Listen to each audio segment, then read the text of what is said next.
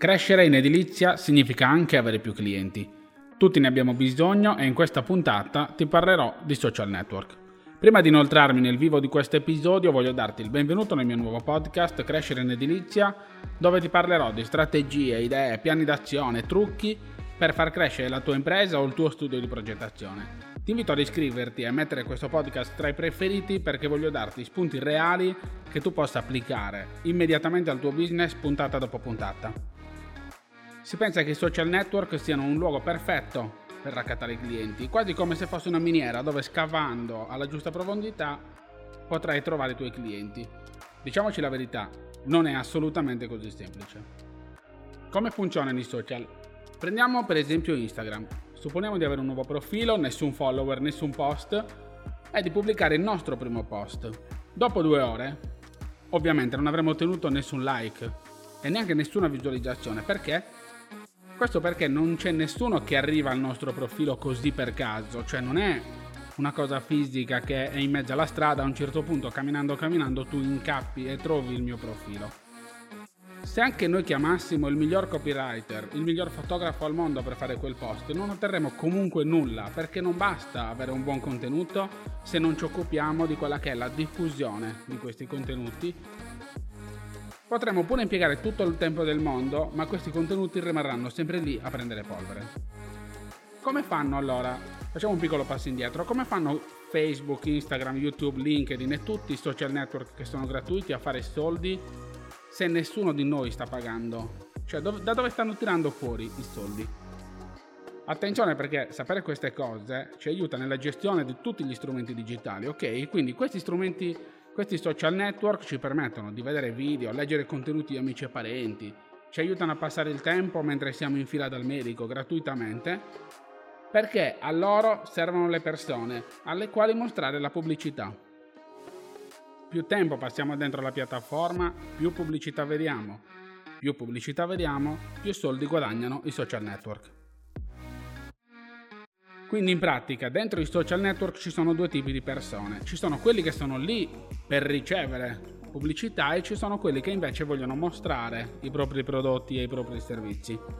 Ovviamente noi che abbiamo uno studio professionale o un'impresa dobbiamo cercare di stare tra chi cerca di vendere e non tra quelli che cercano di comprare. Cioè in pratica noi non dobbiamo stare su Facebook a cazzeggiare e a perdere tempo, ok? Dobbiamo semplicemente cercare di utilizzare quello strumento per far sì che sia di aiuto al nostro business.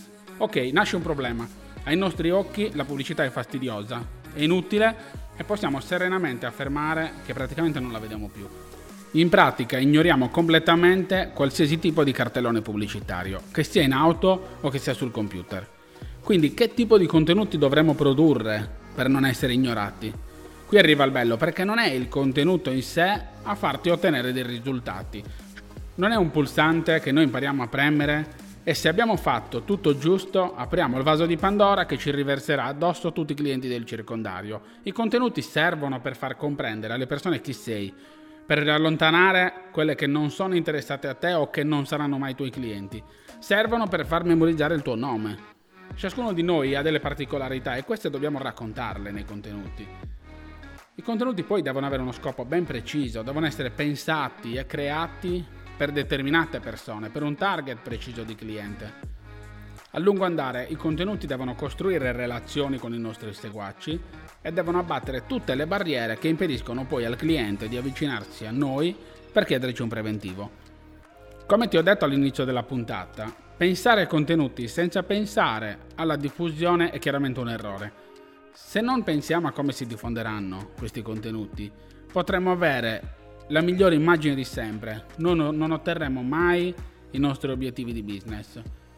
In un'altra puntata poi ti parlerò di che tipo di contenuti dobbiamo realizzare e quali possono essere per esempio i nostri obiettivi. Adesso pensiamo un attimo alla diffusione. Il metodo più veloce e redditizio per diffondere i nostri messaggi sono chiaramente le sponsorizzate, cioè noi pagheremo il social network per far recapitare nostri poten- ai nostri potenziali clienti il nostro messaggio. Facile? Sì. È gratuito? Assolutamente no. Qui ovviamente si tratta di pagare la, la, sponsorizzazione, pagare affinché venga recapitato il messaggio alle persone che interessano a noi. Ho scelto di partire da qui perché credo sia il modo migliore per capire da subito che per diffondere questi messaggi è necessario investire. Investire dei soldi, investire del tempo, investire soldi e tempo, eccetera. Ora, per diffondere i nostri contenuti gratuitamente invece, cosa dobbiamo fare? Dobbiamo cercare di hackerare certe funzionalità degli strumenti del web in modo da spingere le persone a muoversi all'interno dei nostri contenuti, delle nostre pagine. Per esempio, se vado nel profilo di un mio potenziale cliente, lascio un commento, un like ad un suo post, molto probabilmente verrà nel mio profilo per vedere chi sono e che cosa faccio. Oppure un altro esempio, se faccio un articolo dove spiego che per realizzare i massetti utilizzo un metodo che mi permette di essere veloce e pulito, posso fare un post sui miei profili social per incuriosire le persone e farle cliccare su quel link e spostarle dentro la mia pagina web. Quindi vediamo che il traffico, le persone, i miei potenziali clienti vanno effettivamente trasportati dentro i miei contenuti. Non mi basta farli e lasciarlo lì. Una strategia di creazione dei contenuti, quello che è il piano editoriale, di sicuro è fondamentale, ma non dobbiamo assolutamente mai dimenticare che è importantissimo anche la strategia di diffusione di questi contenuti, che sia a pagamento o che sia gratuita. La prima puntata di Crescere in Edilizia finisce qui e io ti invito ancora una volta ad iscriverti a questo canale. Con questo podcast voglio aiutarti a far crescere il tuo business, quindi inviami le tue domande sull'account Telegram che trovi cercando chiocciolina Giancarlo Spanu. Ci sentiamo presto, ciao e alla prossima!